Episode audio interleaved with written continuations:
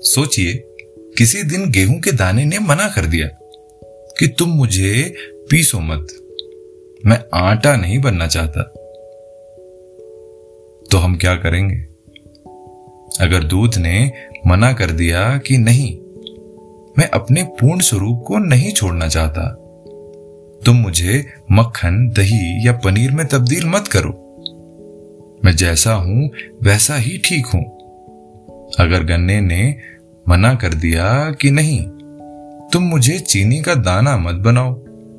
मैं ऐसा ही ठीक हूँ। तो क्या करेंगे हम? शायद हम भूल जाते हैं कि हमारा भी यही काम है। बदलना नहीं, विकसित होना। बदलने और विकसित होने में बहुत फ़र्क होता है। अगर आप आगे आने वाले समय के लिए अपने आप को तैयार करना चाहते हैं, कुछ नया सीखना चाहते हैं, कुछ बनना चाहते हैं तो उसके लिए छोटा मोटा बदलाव करना कोई गलत बात नहीं है।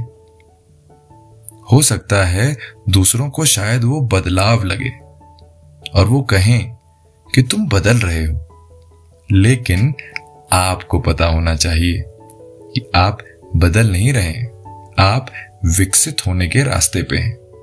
इवॉल्व होने के एक नया आकार, जिसमें कोई खराबी नहीं है। सोचिए वो वक्त, कैमरा बनाने वाली कंपनियों के लिए कैसा रहा होगा। जब उन्हें अचानक ये पता चला होगा कि लोगों के हाथों में फोन्स आ गए हैं, जिनमें कैमराज हैं, जिससे जब चाहे कभी भी, कैसे भी लम्हे को कैद किया जा सकता है। रातों रात उनकी क्या हालत हुई होगी? दुकान बंद हो, इसके पहले कुछ नया सीख लेना। आने वाले जमाने में जो चलने वाला है, उसके लायक बनना बहुत ज़रूरी होता है।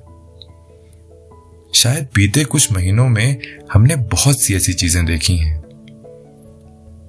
मुझे तो ये चीज़ बहुत अच्छी तरह समझ आ गई है कि अपने पूर्ण रूप को छोड़ना एक अच्छी बात है।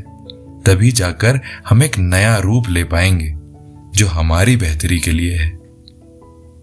तो एक ही सवाल है मेरे पास। क्या करना चाहते हैं आप? जो हैं, वही रहना चाहते हैं?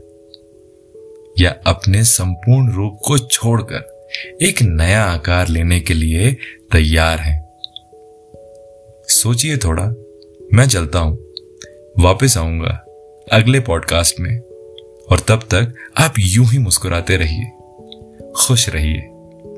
और सुनते रहिए। मेरे साथ।